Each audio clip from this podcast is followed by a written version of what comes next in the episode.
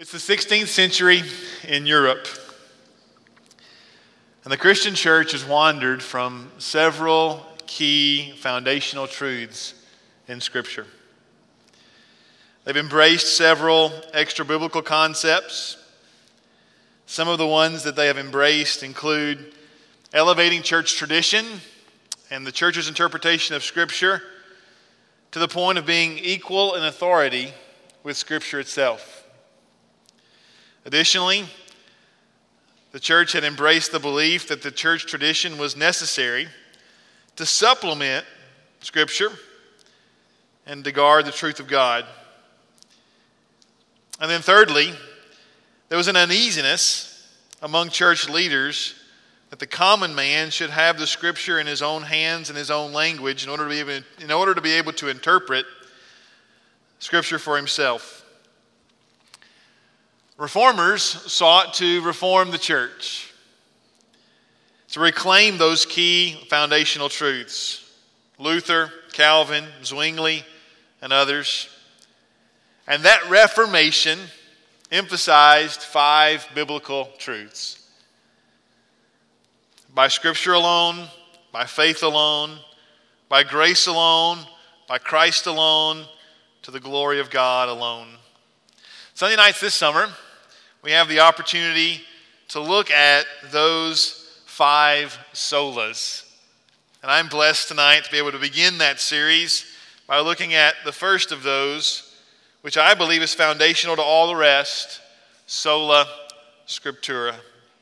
Take your copy of God's Word and turn with me to 2 Timothy chapter 3. There are lots of places we could begin tonight, lots of passages we could look at. But we've chosen to look at 2 Timothy chapter 3, a very familiar passage of Scripture, to look at it again tonight in light of what the Scripture says about itself. I can remember as returning, uh, I can remember as a child that I, uh, I grew up in church, much like Miss Rose. I was in church uh, before I was born. Uh, and we had a, a good church.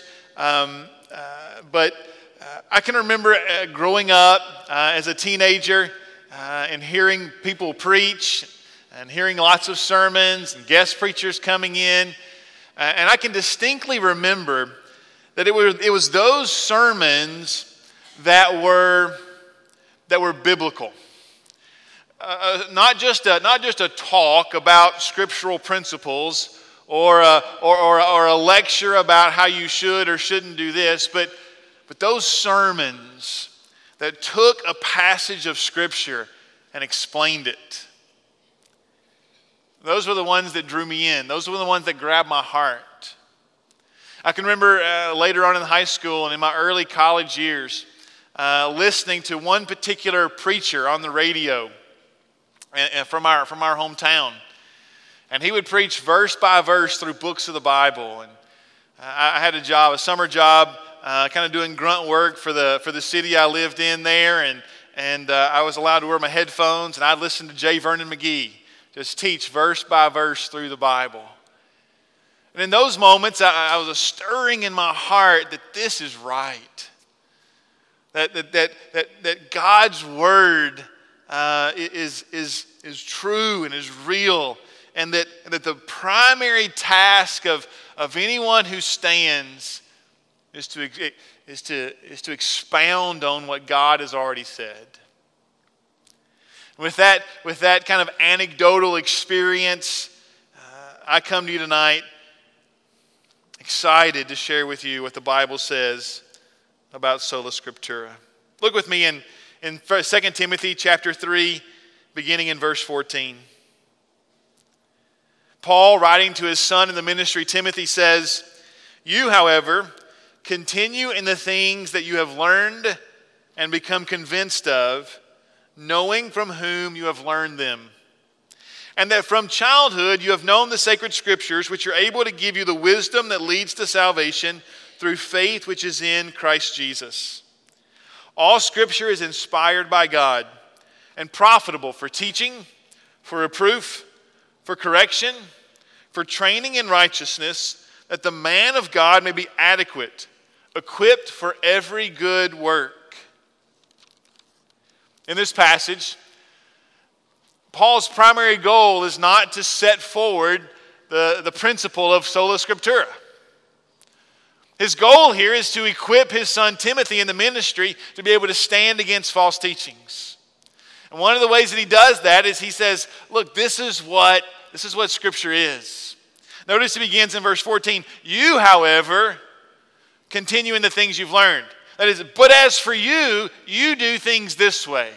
Right, in contrast to what comes before. In verse, uh, uh, in verse 18, he talks about Jannes and Jambres who opposed Moses. Uh, in, uh, in, verses, in verse 8, he talks about um, the, their folly and, and, and then all the things that the, the, the personal experience that Paul had gone through should be an encouragement to him to follow in his teachings.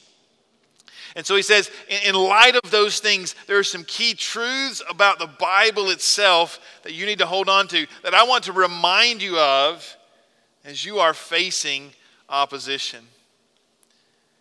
In this, in this uh, conversation that Paul is having with Timothy, there are three specific things I want us to see this morning, excuse me, this evening, about, about sola scriptura, scripture only.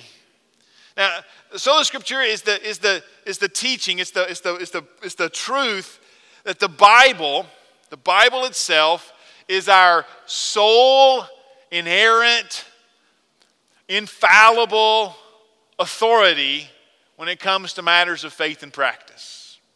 It doesn't mean that, that, that there aren't other good things out there or, or that we don't need teachers, or, or, but, but that the Bible itself is where God has revealed himself to us in an infallible, authoritative way. So, the first point I want us to see this evening is this that it's authoritative. Scripture alone is the ultimate and infallible authority on all matters of faith and practice. Scripture alone is the ultimate and infallible authority on all matters of faith and practice. Notice what he says. Looking at verse 14 again, he says, You, however, continue in the things you've learned and become convinced of, knowing from whom you've learned them, that from a childhood you've known. Notice he calls it the sacred writings. Very rare phrase, but it talks about this whole body of writings that he says are sacred. Then he says, which are able to give you wisdom that leads to salvation through faith which is in Christ Jesus. And then verse 16, all scripture is inspired by God. That word scripture there, eh, it's, it's uh, the, the, word that we, the word we get our word graph comes from that word scripture. So think of, think of things like an autograph, right? Or a biography, right? Graph just means writings. And so the scripture here are those things that are written down. God in His grace has understood that, that, that we need a book. We need something that, that we can go to to see God, to know who God is. And God, in His grace, has chosen to reveal Himself to us in that way. God's revealed Himself to us through creation. We can look at creation and we can learn certain things about who God is. And, and we pray, we pray uh, next week that, our, uh, that, that hundreds of kids, as they consider the idea of the stars and the galaxies and the universe, come to understand certain things that God has revealed Himself about Himself in creation. We also know that God has revealed himself to us in the idea of our conscience, right? That we understand there's a, there's a, there's a right and there's a wrong. And then God has revealed himself to us in the person, the life, and the death and the resurrection of Jesus. But Scripture teaches that God's, God's uh, has codified his revelation of who he is in this book. And this book is, a, is our only ultimate and infallible authority on all matters related to faith, that is, the things that we believe and practice, that is what we do. But it's these things that are written down. When Paul was writing to Timothy, this idea of all scripture most likely included only the Old Testament. It was the Old Testament that they had. That was the Bible that they had at the time. There would have been some other copies of things here and there. But when he says all scripture, he means, he means the Old Testament is inspired by God. As we look at the Old Testament, we can see that, that it confirms that as well. Think, just, think, just think about one Psalm 119. Psalm 119, 106, 176 verses long, and in those 176 verses, there's 178 references to the Word of God using 10 different synonyms. This one chapter is all about God's book. When we look at the New Testament, the phrase, it is written, is used in over 90 times. However, when we talk about Scripture, we mean the New Testament as well. You see, the New Testament itself, there, there are places in the New Testament where the word Scripture is used to refer to New Testament writings. 2 Peter chapter 3, verse 16. Peter uses this word to, to, to describe Paul's writings. And, and uh, flip back just a couple of pages to 1 Timothy chapter 3. 1 Timothy 3, 14.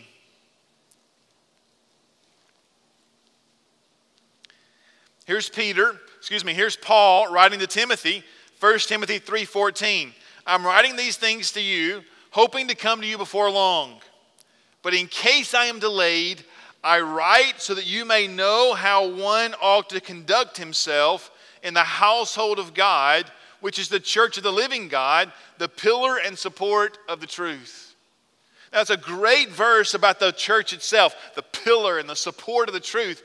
But notice what, what Paul's doing. Paul's saying, I'm writing this to you so that you can know how to behave in the church. Paul is, is claiming to have authority in his writings to instruct the church. That's authoritative. In other places, we see Paul commending the Thessalonians who had received his teachings not as the word of men, but as it is the word of God. And then, uh, even in Acts 17, uh, the Bereans, you remember the Bereans, they were praised because they were examining the scriptures daily to see whether the apostles' teachings were accurate or not. Even the apostles' oral teachings were subject to the authority of scripture. You see, this book is our only ultimate authority. And notice where that authority comes from. Look at verse 16 again. All scripture is inspired by God. You've heard sermons on this before. I know that, that this word means God breathed. It's not merely that, that all scripture is inspiring, right? It's not that we read it and we feel good, like we've read uh, the Reader's Digest or Chicken Soup for the Soul. But rather, it's not that it's inspiring to us, but the book itself, innate in it, it has a characteristic of being inspired. God breathed. Turn over to 2 Peter chapter 1. 2 Peter chapter 1. An important passage of Scripture as it relates to the authority of Scripture. Notice what it says in 2 Peter chapter 1.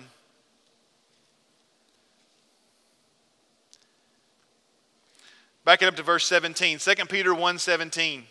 For when he received honor and glory from God the Father, such an utterance as this was made to him by the majestic glory. This is my beloved Son in whom I am well pleased. Peter here speaking of, uh, of Jesus and, and, and the transfiguration. He says, This is my beloved Son in whom I'm well pleased. We saw this, we heard this. Verse 18, and we ourselves heard this utterance made from heaven when we were with him on the holy mountain.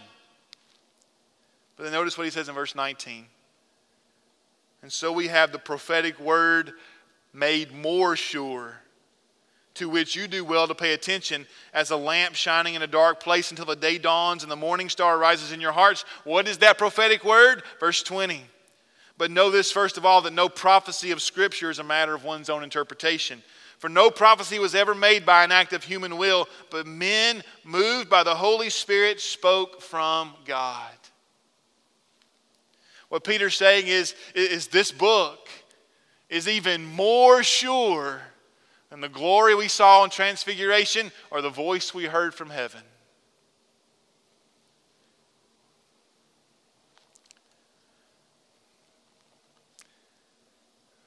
The authority of Scripture is a branch from the truth of the inspiration of Scripture. He says all scripture is inspired by God. And we saw in 2 Peter that, that, that, the Holy Ghost moved men to write. And so we understand that, that this book is put together as a unified whole, as a communication to us of who God is and how we can be made right with Him. And the authority of Scripture is derived from the author of Scripture. Because God is its author, it innately has authority. This collection of books that make up the Bible is also called the canon. Not cannon with two ends like a big gun, but canon with one end like a rule or a ruler or a yardstick. That is, that is, as it's a canon, as it is the rule or the ruler, it is the truth by which we measure all other truth. Now, what does that have to do with us? Well, a few things. First of all, from a worldview perspective, you and I need to hold on to Scripture as our ultimate authority. We need to understand that, that what someone else says, or what we feel, or what we're experiencing, or our circumstances, or, or anything else that we might look to, all those things must be subjugated to the things that we read in the Bible. That is, we don't interpret this book based on those other things, but rather we interpret those other things based on this book. You see, it is, it is authoritative. It is what speaks an authoritative, truthful word over our circumstances, over the other things we might think or feel. You see, it speaks to all matters of faith and practice. The things that we do, the things we believe, faith, the things that we do, practice. Uh, this is probably silly, but, but sometimes I'll do this in my quiet times. I'll, I'll sit before the Lord and I'll take this book and I'll just kind of raise it over my head. It's kind of a physical way of saying, Lord, in this moment, I understand that this book has authority over me. And if there's anything that I'm believing that is different than what's in this book, please show me. If there's anything in my life that is contrary to the teachings of this book, please show me. Because I understand that it has authority over me, and I, I am to submit to it.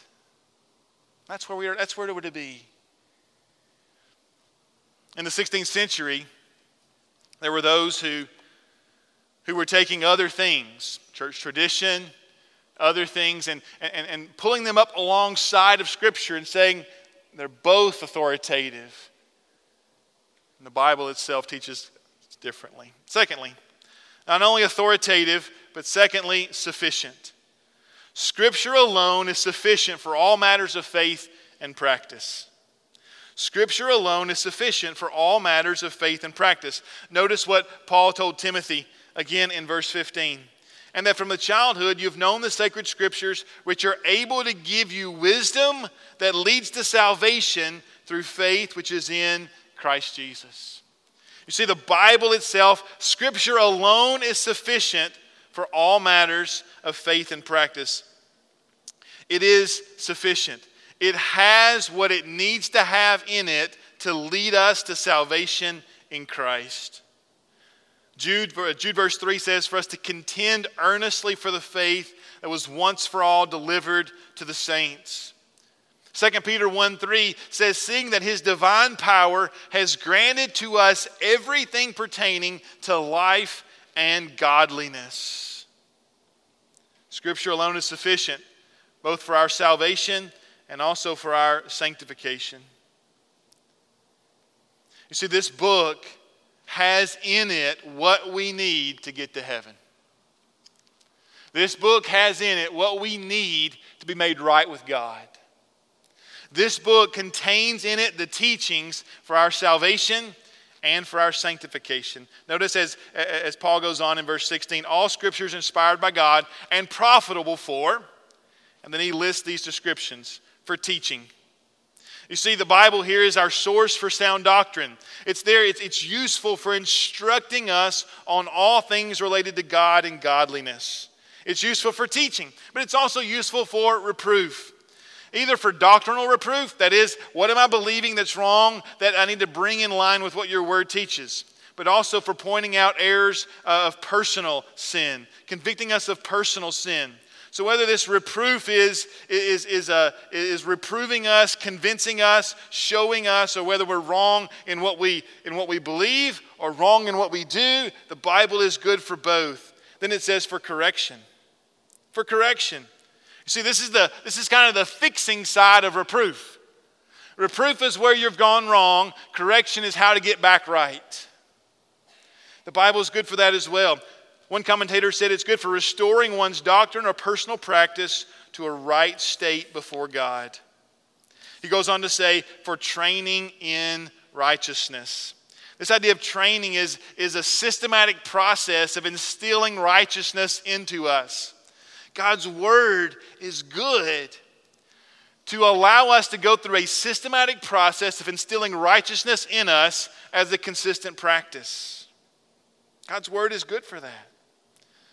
Listen to the Baptist Confession of Faith in 1689. Listen to what it was said there. The whole counsel of God concerning all things necessary for his own glory, man's salvation, faith, and life is either expressly set down or necessarily contained in the Holy Scripture, to which nothing is to be added at any time, either by new revelation of the Spirit or by traditions of men. Paul goes on to summarize that purpose. Notice what he says in verse 17 that the man of God may be adequate, equipped for every good work. Now, the word adequate today doesn't convey the same connotation as it, as it did in the original language. You see, if, if, if you were to, if someone were to come up to you and ask you, you know, uh, you know, you just got married, right? You've been married a month or so. Someone asks you, how's it going? How are things with you and your wife? Uh, you know, how's your wife doing? And you were to say, she's adequate. Uh, you wouldn't get a very good Father's Day gift the next, uh, the next time Father's Day came around, right? It, adequate, uh, here, adequate here means fitted and conditioned for the right purpose. It carries the idea of, of being of being uh, uh, um, uh, uh, well conditioned, ready and prepared for the task ahead. You're well conditioned and practiced and ready for the conflict. That's what adequate here. It means it means up to the challenge. God's word does that for us. He says, ready, adequate, equipped for every good work. Equipped here means completely furnished for the task at hand. You've got everything you need.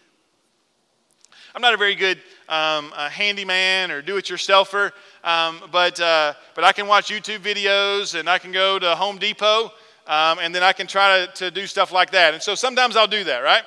So, uh, uh, washing machine is broken. All right, what do we need to do to fix that? So you YouTube washing machine broken, right? And so videos pop up. Oh, this is what I'm. This is my problem. All right, this is how to fix it. So you go down to Home Depot, right? And so you talk to the guy, this is what's wrong, this is what I think I need. How can you help me? Right? Sometimes the guy at Home Depot is like, I know exactly what you need, here's what you need. You buy it, you go home, you plug it in, it works, right? In that case, Home Depot was sufficient for my needs. And other times, you go to Home Depot and it's like, oh, we don't have that part. You got to go down to the appliance place. In that case, Home Depot is not sufficient for your needs. You see, here, Scripture, God's Word, contains all that we need for salvation and for sanctification. It's sufficient for that, it's not lacking anything. Think about the story of the rich man and Lazarus. Remember the story of the rich man and Lazarus? Uh, the rich man died, went to hell. And while he was in hell, he begged, he begged that someone from there would be sent back to his brothers so they might hear and believe and not come to this place. And what, and what did Abraham tell him? What, what, what, was, what was the words that he heard? He said this He said, They have Moses and the prophets. Let them believe them. The rich man protested and he says, No, no, but if someone were to come back from the dead, then they would believe him. Jesus in the, in the parable said, No. If they won't believe Moses and the prophets, then they won't believe even if someone came back from the dead. It's a, a great parable, a great story that teaches us the Bible is enough for salvation.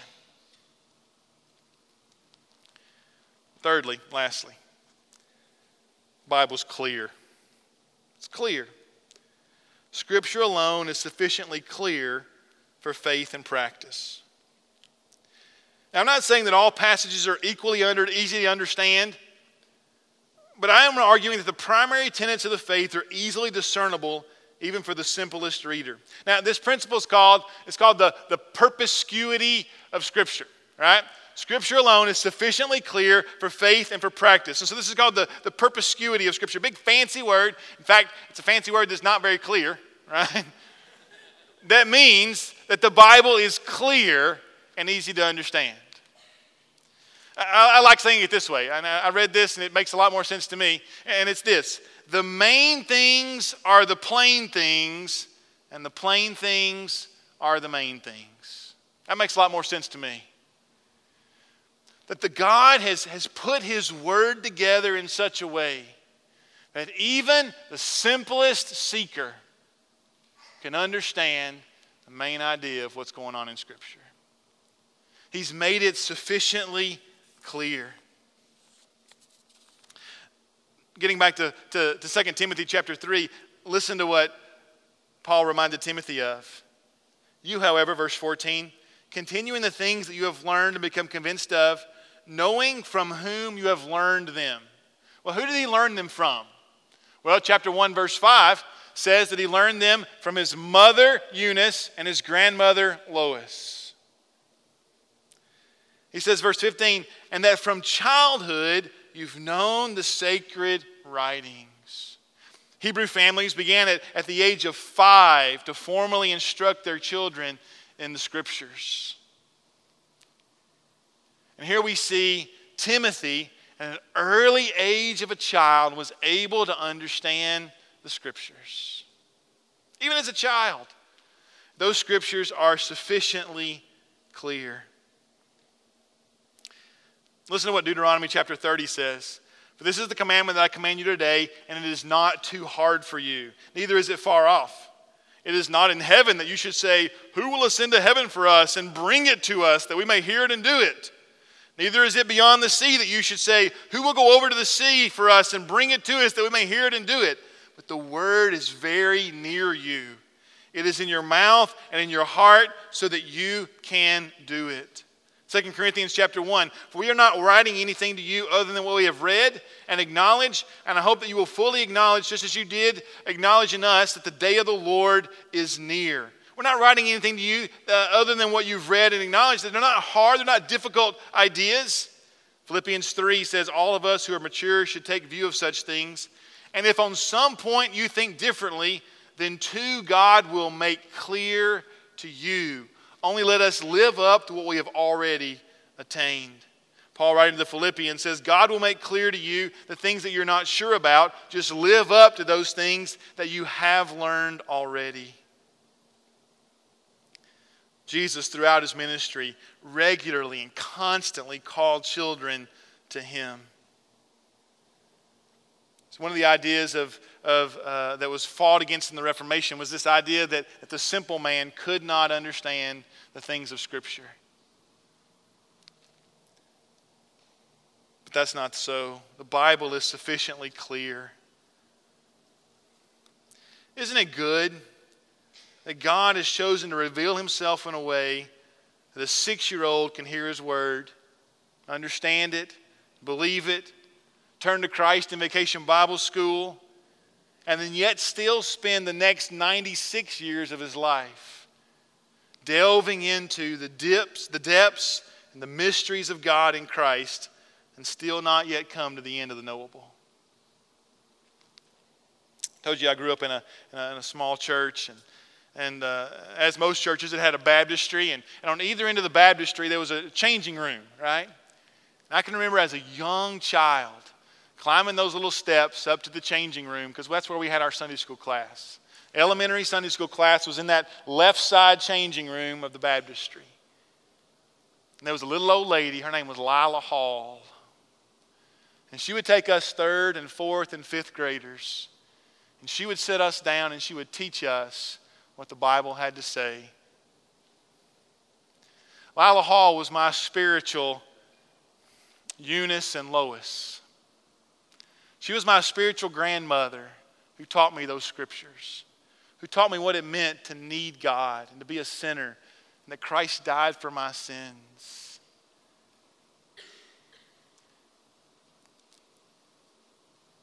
And part of what we're saying tonight is the Bible is sufficiently clear that even the simplest can understand it. As we, as we, as we close, Again, sola scriptura doesn't mean that there's no place for pastors or teachers to teach us God's word. We do need that. God gives gifts to certain members of the body. And, and, and, and it's just that we have to take those teachings and compare them to the whole of Scripture and to submit them to the whole counsel of God. Also, it doesn't mean that there's no place for church tradition or other writings. The writings of C.S. Lewis and, and John Piper and John R.W. Stott and many others have been very beneficial to me in my own personal spiritual walk. But we must not elevate them to the place of Scripture. But what sola scriptura does mean is that the Bible is authoritative. So as we close tonight, let us bring our thoughts and actions in submission to its teachings, but still be free from legalistic bondage of extra biblical rules. It does mean that the Bible is sufficient. And so let us feast on its nourishment and then occasionally taste the writings of others rather than the other way around. And then lastly, the Bible is clear. And so let us seek to know what is knowable. Would you pray with me? Father, thank you for your word.